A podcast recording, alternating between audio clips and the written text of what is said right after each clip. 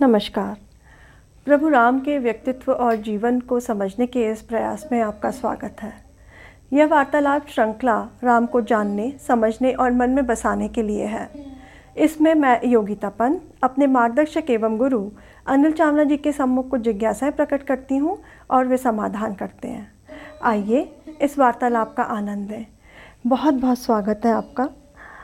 अनिल जी, पिछले प्रकरण में आपने बताया कि राम जी के राज्याभिषेक के प्रस्ताव को राज्यसभा में समर्थन प्राप्त हुआ।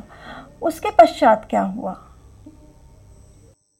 एक बार प्रस्ताव पास हो गया महाराज दशरथ ने कह दिया तो सबसे पहला जो कदम है उन्होंने निर्देश दिए कि भाई राज्याभिषेक की तैयारी की जाए। उन्होंने ये भी कहा कि हम इसको शीघ्र करना चाहते हैं और कल ही हम्म, कल सुबह ही ये शुभ कार्य हो जाना चाहिए। अभी तक एक काम नहीं हुआ था। और वो महत्वपूर्ण काम था कि राम को तो बताया ही नहीं गया था। तो अब ये तुरंत कहा गया कि राम को बुलाया जाए ताकि उनको सूचना दी जाए। हम्म। और इधर महर्षि वशिष्ठ को कहा गया कि आप सारी तैयारियाँ करिए सारा सामग्री एकत्र करिए पूरे शहर में हम्म, को सजाया जाए, क्योंकि अगले दिन ही होना है। शाम को सभा हो रही है और अगले दिन सुबह राज्याभिषेक होना है। साधारणतः राज्याभिषेक में ज़्यादा समय लगता था, पर महाराज दशरथ बड़ी जल्दी में थे। और इसलिए बिल्कुल तुरंत शहर को सजाया जाने लगा, दान दिया जाना, तैयारियाँ होना, सामग्री एकत्र करना सब प्रारंभ हो गया और राम को भी बुला लिया गया। राम जी को राज्यसभा में बुलाने के पश्चात महाराज दशरथ ने उनसे क्या कहा? महाराज दशरथ ने उन्हें सूचना दी कि इस पूरी राज्यसभा ने सब आपके गुणों से बहुत प्रसन्न है और वो, हम सबने मिलकर निर्णय किया है कि हमारा राज्याभिषेक हो। और फिर कहा कि वैसे राम, तुम में जो गुण है वो मुझमें नहीं है। तुम गुणों में मुझसे कहीं आगे हो। पर मैं बहुत स्नेह करता हूँ तुमसे। और मुझे अयोध्या की चिंता लगी ही रहेगी। तो मैं कुछ बातें तुम्हें कुछ कहना चाहूँगा, समझाना चाहूँगा। तो उन्होंने चार बातें समझाई। ये बहुत महत्वपूर्ण बातें हैं। मुझे ऐसा लगता है कि केवल राज्य के लिए नहीं, यदि आप परिवार के भी मुखिया हैं तो इन चार बातों को हमेशा याद रखना अति महत्वपूर्ण पहली बात उन्होंने कही कि राम तुम राजा बनोगे। लेकिन दो प्रकार के व्यसनों से सदा बचे रहना।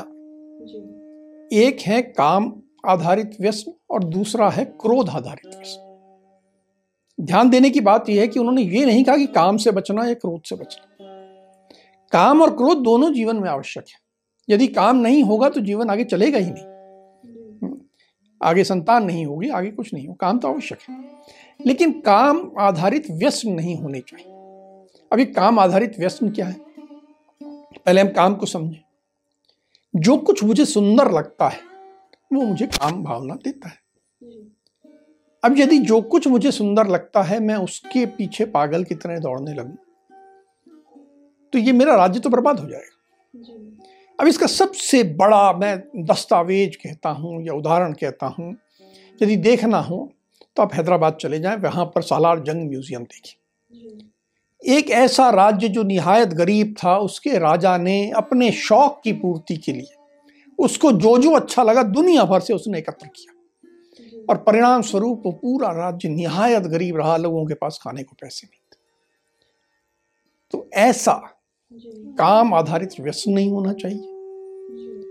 काम आधारित व्यसन और भी प्रकार के हो सकते हैं। हम्म। कोई अतिशय यौन में डूब सकता है। कोई और किसी ऐसे शौक जिसे कहते हैं, उसमें डूब सकता है।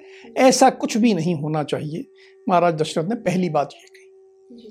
दूसरी बात, उसी में कही कि क्रोध आधारित व्यस्त नहीं होना चाहिए। केवल मुझे किसी पे गुस्सा आ गया, इसलिए मैंने युद्ध कर दिया। ये नहीं होना चाहिए। ये क्रोध आधारित व्यस्त है, ये भी नहीं। दूसरी बात उन्होंने कही कि तुम राजा बनोगे, प्रत्यक्ष वृत्ति से या परोक्ष वृत्ति से न्याय करना। इसका अर्थ क्या है? प्रत्यक्ष वृत्ति का मतलब होता है जो तुम्हारे सामने प्रमाण लाया जाए, तथ्य लाया जाए, उनके आधार पर न्याय करो। और कभी ऐसा होगा कि कोई तथ्य नहीं आए। राजा अपने गुप्तचरों से अपने सूत्रों से या किसी तरह खुद ही पता करता है और उसके आधार पर न्याय करता है। हमारी जो आज की न्याय व्यवस्था है उसमें केवल प्रत्यक्ष वृत्ति वाला न्याय है परोक्ष वृत्ति न्याय को मान्यता नहीं है। लेकिन महाराज दशरथ ने कहा कि न्याय करना महत्वपूर्ण है चाहे वो प्रत्यक्ष वृत्ति से करो चाहे परोक्ष वृत्ति से करो। तीसरी बात उन्होंने कही कि देखो तुम राजा बन रहे हो। तुम्हें अपने सेनापतियों अपनी सेना अपने अधिकारियों अपनी प्रजा सबको सदा प्रसन्न रखना। प्रसन्न कैसे रखोगे? कोई राजा राज को तो दिखा के उनको प्रसन्न नहीं करेगा ना? तो उसके लिए चौथी बात बोले सदा प्रयास करो कि तुम्हारे पास संसाधन आए और तुम्हारे कोष्ठागार और शस्त्रागार सदा भरे रहे। बहुत महत्वपूर्ण बात है कि तुम्हारे स्टोर्स जो हैं जिसमें तरह तरह का मटेरियल है हो सकता है अन्न हो हो सकता है बाकी खाद्य सामग्री हो हो सकता है बाकी कपड़े के लिए सामग्री हो तो ये सब भरा हुआ होना चाहिए। जिस राज्य में सब भरा रहता है वो समृद्ध और ये समृद्धि क्यों कर रहे हो? मेरे को अपने लिए नहीं अपनी खुशी के लिए नहीं क्योंकि मुझे प्रजा को अधिकारियों को सेना को सेनापति को सबको प्रसन्न रखना है। और शस्त्रागार हमेशा भरे होने चाहिए। यानी हमेशा ध्यान दो अस्त्र शस्त्र सेना का इक्विपमेंट जो है लेटेस्ट हो भरा हुआ हो उसको सेना को कोई कमी ना हो ताकि आप हमेशा राष्ट्र की रक्षा कर सको। ये चार बातें गई। अब इन चार बातों को मैं एक अलग संदर्भ में समझाता हूँ मैंने बहुत महत्वपूर्ण बात था। वो संदर्भ है कि मान लीजिए ये तो राजा की बात थी। आज एक परिवार है संयुक्त परिवार है दस बारह पंद्रह लोग हैं उसमें है। उसका एक मुखिया है। उसके लिए इन चार का क्या महत्व है? पहली बात ये कि अगर मुखिया ही अपने शौक के पीछे दौड़ने लगेगा कि साहब मुझे ये सुंदर स्थान देखने हैं या मुझे ये सुंदर चीज़ें एकत्र करनी हैं तो परिवार बर्बाद हो जाएगा। यदि वो मुखिया क्रोध के पीछे दौड़ देगा उसका क्रोध पे नियंत्रण नहीं है परिवार में किसी पे भी क्रोध करेगा तो परिवार बिखर जाएगा। उसके बाद दूसरी बात मुखिया यदि पक्षपात पूर्ण होगा परिवार में दस लोग हैं मान लीजिए दो बहुओं के बीच में झगड़ा हो रहा है या दो भाइयों के बीच में हो रहा है या बच्चों के बीच में हो रहा है। अगर मुखिया के न्याय व्यवस्था से लोग परिवार का विश्वास हट जाएगा तो परिवार बिखर जाएगा। तो मुखिया को न्याय करना ही है। तीसरी बात मुखिया का काम खुद को प्रसन्न रखना नहीं है। मुखिया बनना मतलब एक ज़िम्मेदारी है। मैं परिवार का मुखिया बना हूँ मुझे परिवार के हर व्यक्ति की जरूरतें पूरी करनी है हर व्यक्ति को प्रसन्न रखना है। बिटिया बड़ी हो गई है उसे कॉलेज में जाना उसकी फ़ीस की व्यवस्था भी मुझे ही करनी है। और बेटे को नई दुकान खोलनी है तो उसके लिए धन की व्यवस्था भी मुझे ही करनी है। तो अब ये सब करने के लिए महाराज दशरथ की चौथी बात कि संग्रह करो। अगर संग्रह नहीं होगा धन नहीं होगा तो सबकी ज़रूरत जरूरतें पूरी कैसे होगी? तो ये महाराज दशरथ की चार सूत्र जो हैं चाहे परिवार हो चाहे कोई संगठन हो चाहे कोई कंपनी हो ये चारों लगातार महत्वपूर्ण है। महाराज दशरथ ने ये बातें तो कही सबके सामने।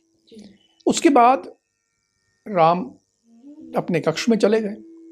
जैसे कक्ष में पहुँचे तो एक संदेशवाहक दौड़ता हुआ आया कि सब महाराज ने आपको फिर बुलाया। या चकित रह गए, क्या हुआ? इस बार महाराज दशरथ ने राम से अकेले में मुलाकात की और कहा कि देखो बेटा, आजकल मैं बहुत परेशान हूँ। मुझे रात में बड़े बुरे बुरे स्वप्न आते हैं। ज्योतिषियों के अनुसार मेरा जो जन्म नक्षत्र है उस पर सूर्य मंगल और राहु तीनों ने उसको ग्रस्त कर लिया है। और ये जो स्थिति है ये बड़ी विकट स्थिति होती है। इसमें रा, जिस राजा के ऊपर ऐसा बन जाए उस पर बड़ी भारी विप, विपदा आती है बहुत बड़ी कोई ना कोई आपद आती है। और मुझे बहुत शंका हो रही है कि बहुत कुछ अनिष्ट होने वाला है। और इसीलिए मैं चाहता हूँ कि तुम ये राज्याभिषेक के कार्य में कोई विलंब मत करना इसको तुम तुरंत कल ही निपटा देना। इसके लिए जो आवश्यक हो आज रात से तैयारी करना प्रारंभ कर दो। तुम और सीता, उस समय परंपरा थी कि ऋषि के पास जाके कुश की शैया पे सोना होगा रात को तो बोले, आज ही रात को अभी चले जाओ और करो। मैं बड़ा शंकित हूँ, क्योंकि ज्योतिषीय रूप से बड़ा विकट काल है। अब, ये जो उन्होंने अपनी शंका व्यक्त की, पूरी वाल्मीकि रामायण में ज्योतिष का उल्लेख यहाँ आता है। विशेष बात यह है कि राम ने अपने जीवन में कभी ज्योतिषीय गणना को महत्व नहीं दिया। महाराज दशरथ ने दिया। लेकिन क्या फ़ायदा हुआ? सबसे बड़ा संदेश हमें जो मिलता है कि भाई, अपने भविष्य को जानने की कोशिश मत करो। ज्योतिषीय रूप से यदि मालूम पड़ भी जाएगा कि आगे अनिष्ट है तो महाराज दशरथ के अनिष्ट को टाल पाए। नहीं टाल पाए। उन्हें मालूम था कि अनिष्ट होने वाला है। उन्हें यह भी मालूम पड़ा था कि इतना बड़ा अनिष्ट होने वाला है कि शायद मेरी मृत्यु हो जाए। लेकिन क्या फ़ायदा हुआ? कुछ नहीं। तो अर्थात ज्योतिषीय गणनाओं और ज्योतिषियों के पीछे ना भागें, अपना कर्म करें और राम ने अपने जीवन में कभी ज्योतिषीय गणना नहीं की। चाहे कोई भी युद्ध किया हो, कभी भी निकले हो, जैसी परिस्थितियाँ थी, उसके हिसाब चलते चले गए। अगर आगे कठिनाई है तो हम कठिनाई को झेलेंगे। उसके कारण हम आशंकित हो जाएँ, परेशान हो जाएँ, अपने जीवन में कुछ निर्णय ले लें। नहीं। ये नहीं करना। खैर, महाराज दशरथ ने किया, उन्होंने राम को बताया, उसके बाद राम वहाँ से निकले और स्वाभाविक था कि अब दो लोगों को ने ये सूचना देनी थी। एक अपनी पत्नी सीता को क्योंकि राज्याभिषेक में सीता उनके साथ सहभागी थी सह उनके सा, साथ बैठे बिना तो राज्याभिषेक हो ही नहीं सकता था। और दूसरी अपनी माता कौशल्या को। पिता दशरथ से मिलने के बाद राम जी अपनी माता कौशल्या के पास भी गए होंगे। हाँ। अब यहाँ से निकल के महाराज दशरथ के पास से वे माता कौशल्या के पास गए। माता कौशल्या भावुक स्त्रियाँ होती हैं। बड़ा शुभ चाहती थी अपने पुत्र का। उन्हें नहीं मालूम था कि राज्याभिषेक होने का निर्णय हो चुका है। वे बैठी देवताओं से प्रार्थना कर रही थी कि देवगण मेरे बेटे का राज्याभिषेक हो जाए। हम्म, ये शुभ कार्य हो। और उसी समय वहाँ पर लक्ष्मण और लक्ष्मण की माता भी आ गई, वहीं पे सीता को बुला लिया गया। तो सूचना दी। जब सूचना दी तो उस समय वहाँ पर लक्ष्मण भी उपस्थित थे। उनकी माता सुमित्रा भी थी। राम ने अपनी माता को तो सूचना दी, पर एक बहुत महत्वपूर्ण बात कही। उन्होंने लक्ष्मण से कहा कि ये जो मैं राज्याभिषेक करवा रहा हूँ, अपने मन में ये मत लाना कि मैं अपने लिए कर रहा मैं इस राज्य का संचालन अपने आप नहीं कर सकता। तुम जो हो मेरी द्वितीय अंतरात्मा हो और तुम और मेरे भाइयों को मिलके इस राज्य को चलाना है। और इसलिए तुम मैं राज्याभिषेक हो रहा तुम उससे अपने आप को अलग मत मानना। ये तुम्हारा और अन्य दोनों भाइयों का भी राज्याभिषेक है। इस बात को उन्होंने बड़ा रेखांकित करते हुए लक्ष्मण को ही बताया। और माता कौशल्या माता सुमित्रा दोनों ने राम को आशीर्वाद दिया दोनों बहुत प्रसन्न थी। प्रसन्न तो, तो अयोध्या में सब और थी ही। अनिल जी माता कौशल्या की प्रसन्नता तो स्वाभाविक थी किंतु माता कैकई की राज्य अभिषेक को लेकर के क्या प्रतिक्रिया थी? हाँ। कुछ लोग ऐसा मानते हैं कि पूरी राम कथा में यदि कोई दो विलेन है तो वो एक है रावण और दूसरी है माता कैकई। सच बात यह है कि माता कैकई बहुत सुसंस्कृत, संस्कारवान, बहुत अच्छी महिला थी। उनके मन में न ईर्ष्या थी, ना सौतिया डाह था, कुछ भी नहीं था। घटना जो हुई वो इस प्रकार थी कि उनकी एक दासी थी, जिसका नाम था मंथरा। वो उन्हें बहुत प्रिय थी। मंथरा का जन्म कहाँ हुआ, कैसे हुआ, किस, कौन उसके माता पिता थे, कोई नहीं जानता था। लेकिन मंथरा माता केकेई के साथ उनके मायके से आई थी और उन्हीं के साथ रहती थी। और वो दासी कम और सहेली ज़्यादा बन गई थी। तो मंथरा को पता लगा, वो बाहर खड़ी थी, उसने देखा कि सब तरफ़ खुशियाँ मनाई जा रही हैं। सब और बड़ा आनंद का वातावरण अचानक हो गया है, पता नहीं क्या हुआ है। उसे राम की धाय माँ दिखी। इस मंथरा ने उन राम की धाय माँ से पूछा क्या हुआ है? बताया ऐसा ऐसा हुआ है राज्याभिषेक हो रहा है। ये अंदर आई ने कैके को उलाहना दिया कि अरे तू सोई हुई है और तेरा दुर्भाग्य का लिखा लिखा जा चुका है। तेरे को बर्बाद करने काम हो रहा है। तू तो बर्बाद होने वाली है। देखी उठी बोली तू इतनी क्रुद्ध क्यों है? बोले तुझे मालूम नहीं है तू तो सोती रहती है। तुझे कुछ नहीं मालूम रहता। है, तेरे नाक के नीचे से तेरे सब कुछ लुट रहा है। ऐसी बड़ी तीखे शब्दों में बोला उसने कहा बता, बात क्या है? बोले, कुछ नहीं, तुम्हारे भरत का भाग्य अंधकार में जा चुका है और राम के राज्याभिषेक होने का निर्णय हो गया है। जैसे ये कहा तो माता के कोई को अत्यंत प्रसन्नता हुई। उसने कहा तूने तो बहुत अच्छी बात कर दी रुख और वो दौड़ के गई और घर में जो सबसे अच्छा आभूषण था वो लाके उन्होंने मंथरा को दिया कि तूने इतनी अच्छी अच्छा समाचार सुनाया ये आभूषण पहन ले। मंथरा ने कहा क्योंकि बहुत मुँह लगी थी। कैसी मूर्ख है तू? तेरा भविष्य अंधकार में जा रहा है और तू ऐसा मेरे को आभूषण दे रही है। तू जानती नहीं तेरे साथ क्या हो रहा है। हम्म, और बहुत जली कटी सुनाई। पता कहा नहीं तुम गलत कह रही हो। मैंने कभी राम और भरत में अंतर नहीं किया। और सच बात यह भी है कि राम जितनी सेवा मेरी करता है उतनी अपनी माता कौशल्या की भी नहीं करता। राम के रहते मुझे चिंता क्या हो सकती है? वो तो सर्वगुण संपन्न है बहुत अच्छा है। और इसीलिए मैं प्रसन्न हूँ। हम्म। और राम के रहते हुए तो भारत का भविष्य ज़्यादा सुरक्षित। इसमें कोई चिंता करने की आवश्यकता नहीं है। लेकिन मंथरा बोलती जा रही थी। बोलती जा रही थी उलाने दिए जा रही थी। और धीरे धीरे धीरे कैकेयी का मन पलट गया। वो जितना ज़्यादा राम के राज्याभिषेक पे प्रसन्न हो रही थी धीरे धीरे इसने उसको कहा कि अरे तू तो दासी बन के रह जाएगी। कौशल्या तुझे दासी बना के अपने पाँव दबवाएँगी। हम्म, तू तो लाइन में खड़ी रहेगी और वो तुझे गालियाँ देंगी।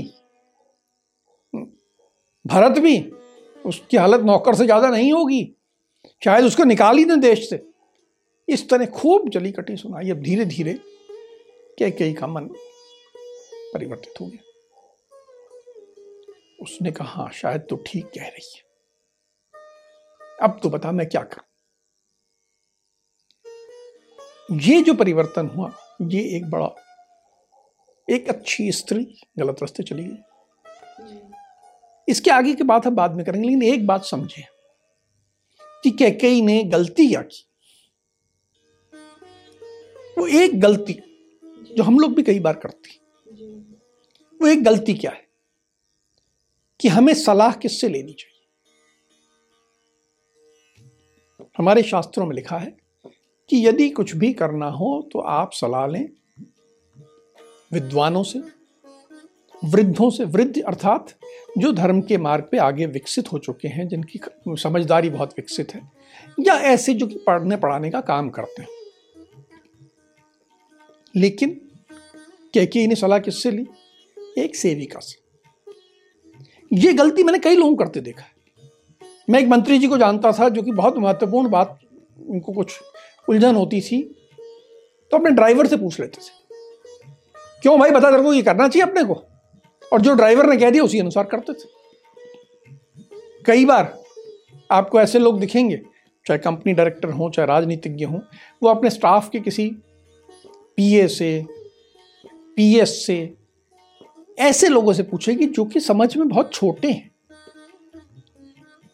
हमें ये ध्यान रखना होता है कि जो लोग हमारी सेवा में लगे हुए हैं, अच्छे लोग हैं, उनको मैं बुरा नहीं कहूँगा। हमें उनसे प्रेम पूर्वक व्यवहार करना उनका ध्यान रखना है उनकी को पूरा स्नेह देना है। लेकिन उन्हें सलाहकार नहीं बनाना है। और यदि हम ये गलती करेंगे तो हमारे सारे संस्कार समाप्त हो जाएँगे और हमारा वही हाल होगा जो मैं तक, माता के कही कि सब कुछ अच्छे भाव होने के बावजूद कहीं ना कहीं वे बुरे भाव, ईर्ष्या, छोटा सोच एक आज की भाषा में कहें तो नेगेटिव सोच, ये हम पर हावी हो जाएगी। ऐसे डर जो कि बहुत छोटे लोग सोच, लोगों के मन में होते हैं, वो सारे डर आपके ऊपर हावी हो जाए यानी एक सेविका, एक महारानी को संचालित करने लगी और उससे अनर्थ हो गया। ये जो इस प्रकार का अनर्थ है हमारे जीवन में ना हो इसलिए हमें ध्यान रखना चाहिए कि हमेशा अपने सलाहकार बहुत सोच समझ के चुने। और हर किसी की सलाह ले ही ना। अगर कह के उस समय कह देती कि ये तेरे बोलने का विषय नहीं है तूने मुझे सूचना दे दी अब तू चुप कर जा और मैं तुझे लिए आगे बात नहीं सुन रही मैं जा रही हूँ। तो शायद आज कैकी को इतना बुरे दृष्टि से ना देखा जाता। हम भी यही अगर सीख लें तो हम अपने जीवन को सुधार सकते अब आज की चर्चा को हम यहीं विराम देते हैं। अगली कड़ी में राम जी के जीवन के कुछ अनछुए पहलुओं के साथ हम दोनों फिर उपस्थित होंगे। राम राम। राम राम।